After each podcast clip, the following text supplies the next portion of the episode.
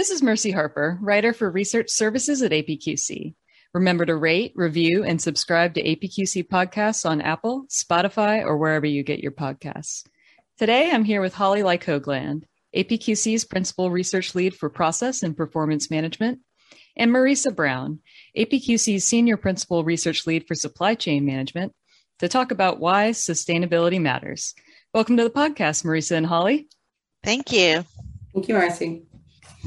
So, first, I wanted to let our listeners know that we at APQC want to learn about your organization's experience with sustainability programs. Click the link in the description for this episode to take a quick 10 minute survey. And as a thank you for your participation, you'll receive a free copy of the data report. Now, let's get into it. There's a huge amount of attention on sustainability right now, and it kind of feels like a whirlwind with so many ideas and calls for action swirling around. So I wanted to have you two on to kind of get down into the brass tacks of why sustainability really matters for business. So we'll put the trees and the koalas and the rainforests and all that good stuff to the side today and kind of just zero in on the bottom line reasons why sustainability really matters right now.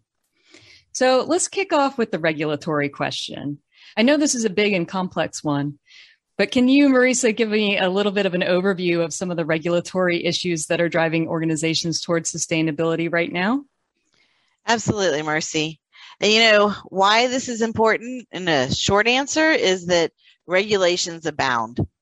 Whether you're in the European Union, the UK, the United States, other countries, regions, increasingly we're seeing that sustainability has moved from being just a nice to do because it sounds good to becoming the law. And increasingly, what's happening is the penalties and the fines and the other legal actions that companies face if they don't comply are going up, up, and up. And so some of these regulations include things like the climate change levy that's based on the energy that businesses use.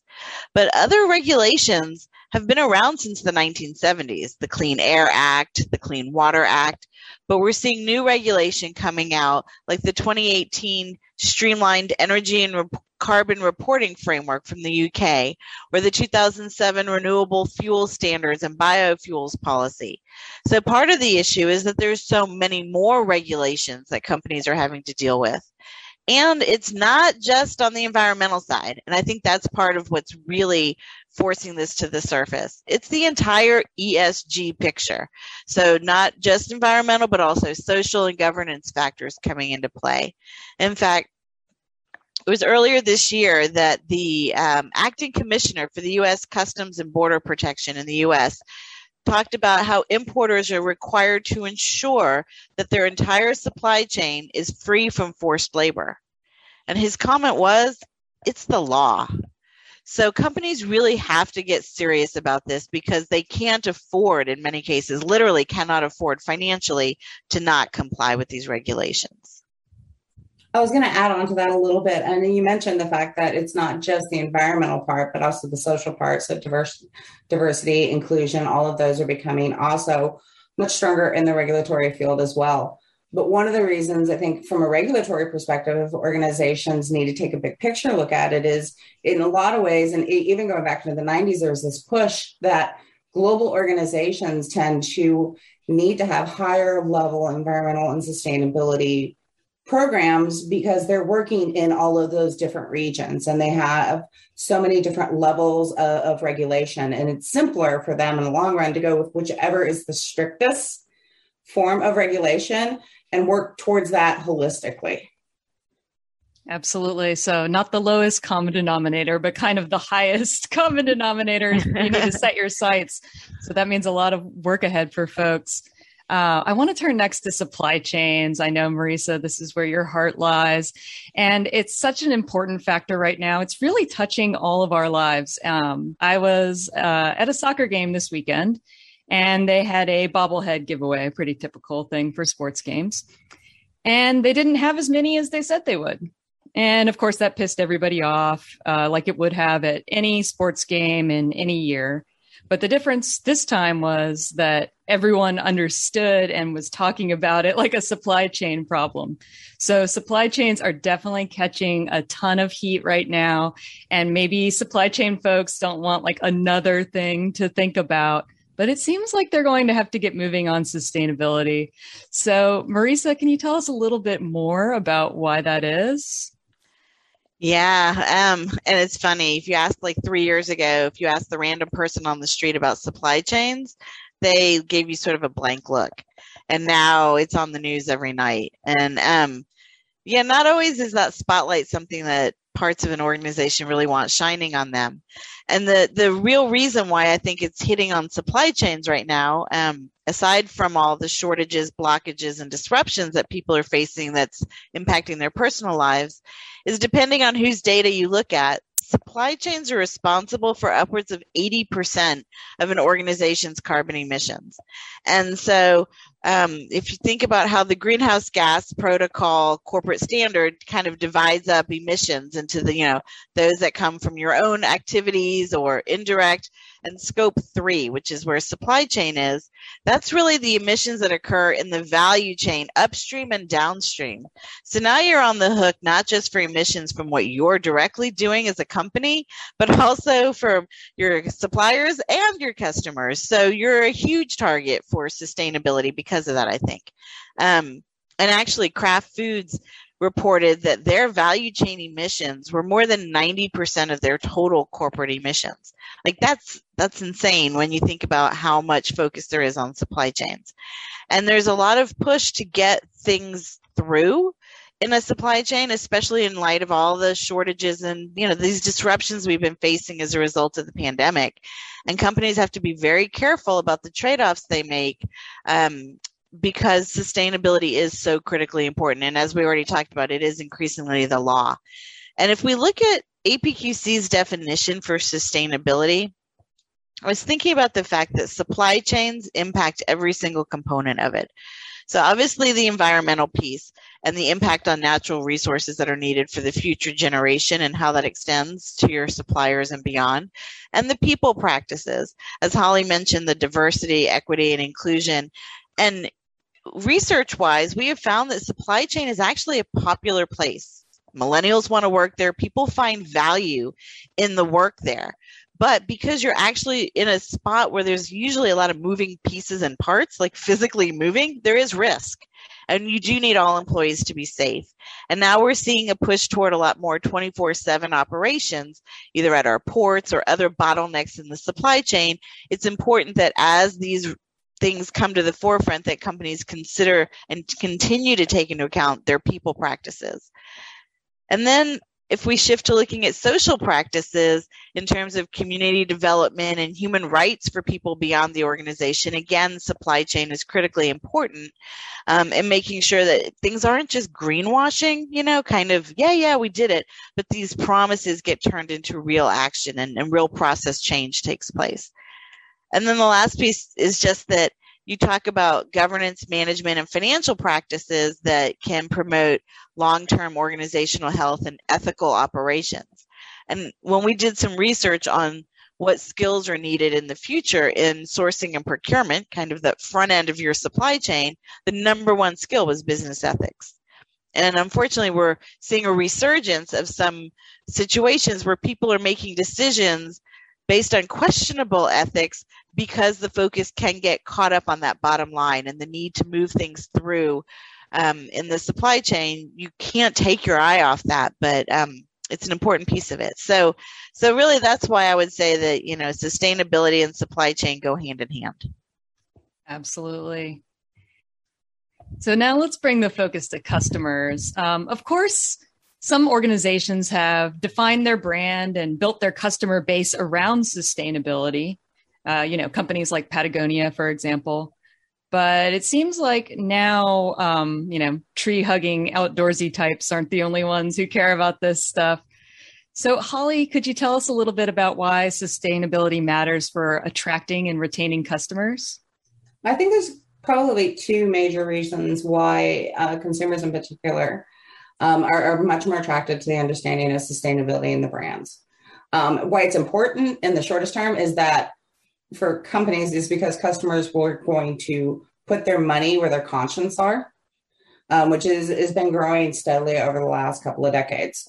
Um, but also at the same time, at the last couple of decades, we've been told over and over and over again that individuals have just as much responsibility for the impact on the environment, um, impact on natural resources, diversity, all of those things have, have also been kind of shown not just the company's responsibility, but the individual's responsibility as well.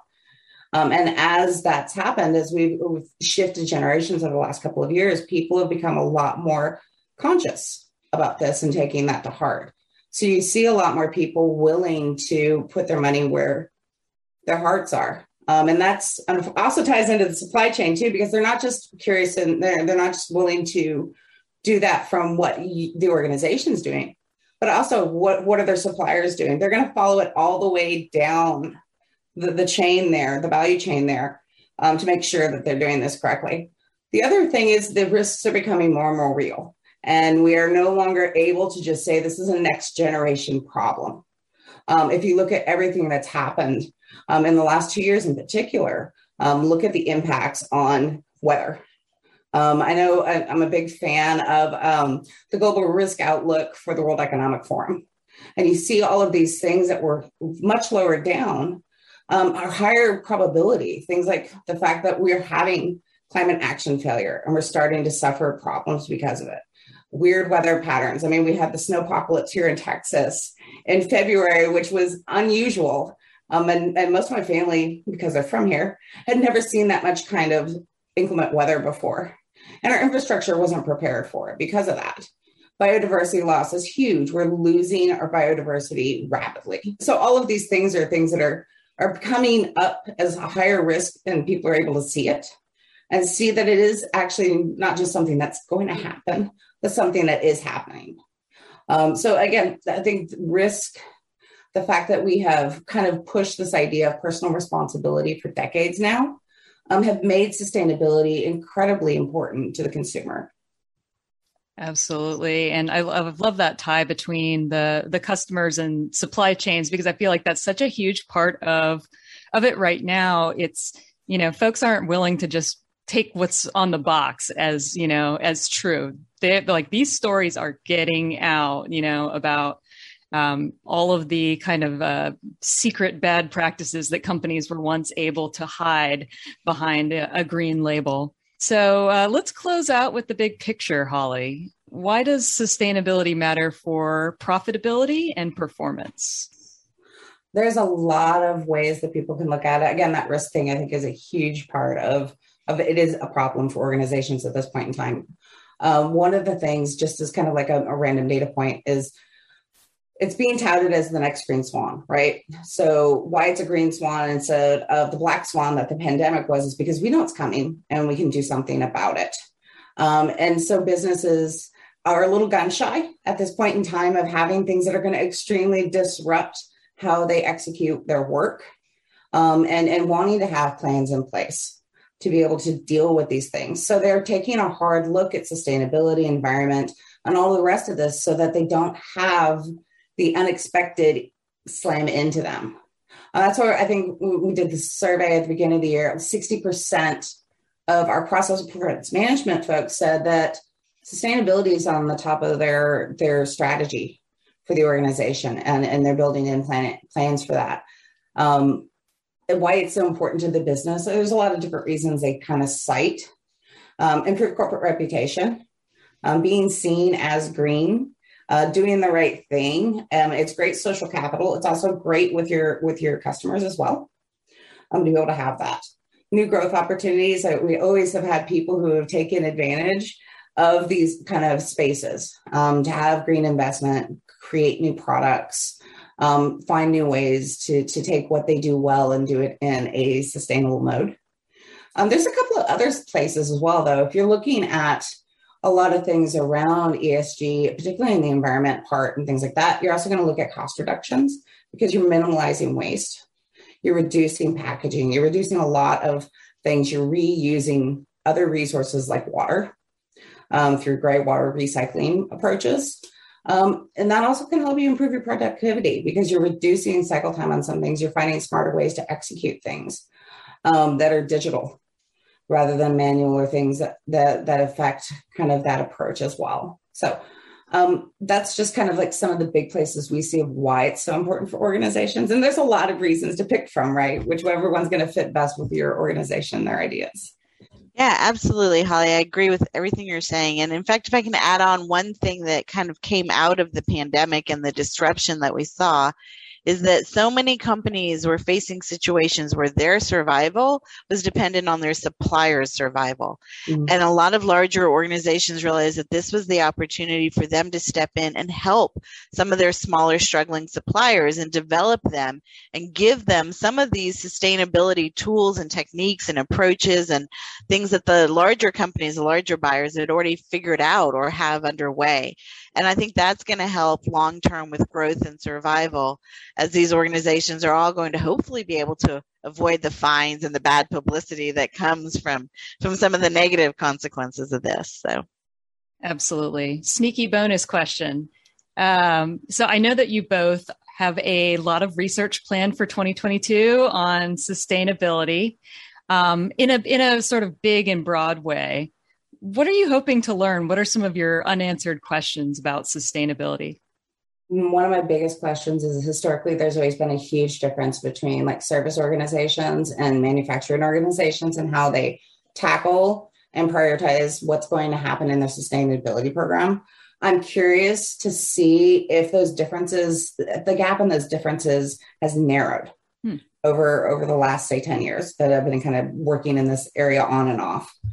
Um, so that's one of the big questions I've got. And I think for me, one of the big things, because in my 2021 priorities research on supply chain, sustainability was in the top three things companies were going to focus on. Of course, we were all kind of hoping that 2021 would not look much like 2020, and it didn't turn out that way. But I think that at the core of it, because within a company's supply chain is so many different functions that have to work together, and then you look at extending it to your suppliers on one side and your distributors and customers on the other side. I'm really interested in how organizations are going to collaborate and work together to achieve these sustainability goals because it's it really is a, a connected network here. And everything from how a, a, company designs its supply chain network and their supplier diversity focuses and all the carbon emissions and routing and fuel and water and electricity all that really understanding how that's going to all work together as a system and how companies are going to improve that um, working in conjunction with all the other players i think is something i really would love to see of course, motherhood and apple pie as well. But Absolutely. Uh, two great questions. And if folks have the answers, um, you know, definitely take that survey so you're on a, our list of folks to reach out to. Um, thank you guys both for coming on the pod. Thank you, Marcy. Thanks, Holly. So before we go, I wanted to remind our listeners to take the quick survey linked in the episode description. Whether you've got a top notch sustainability program or you're just getting started, we'd really like to include your perspective in our research. And remember that you'll get a free copy of the report as a thank you for your participation. Once again, I'm Mercy Harper. Thanks for listening to this APQC podcast. To learn more about our research, please visit apqc.org. And we hope you'll have a great rest of your day.